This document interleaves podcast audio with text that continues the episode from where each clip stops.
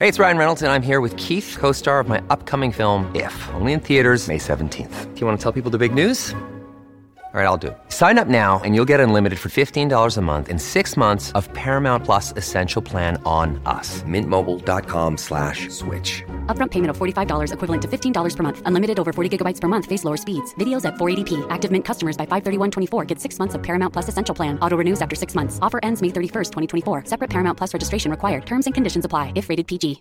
Podclass, i podcast di classe editori. Giornata mista per le principali borse europee, Milano ancora la migliore, guadagna lo 0,36%. Linea mercati. In anteprima, con la redazione di Class CNBC, le notizie che muovono le borse internazionali. Piazza Affari in luce il titolo Monte dei Paschi di Siena che guadagna quasi il 6%, bene anche Biper tra i titoli bancari, mentre tra gli industriali c'è il titolo Iveco. Diasorin è quello più venduto. Attenzione al prezzo del petrolio perché dopo il balzo che c'è stato eh, lunedì, uno dei primi effetti dopo lo scoppio della guerra tra Israele e Hamas, eh, oggi il petrolio scende, continua a scendere scendere, oggi ha toccato anche un meno 3% sul fronte americano, quello del WTI. Continua a scendere anche la pressione sul mercato obbligazionario, i bond eh, governativi, anche quelli italiani, tornano ad essere in questa situazione di incertezza a livello geopolitico per la guerra in Medio Oriente eh, un bene rifugio con spread sotto i 200 punti il rendimento del BTP decennale che continua a scendere. Continuano i lavori anche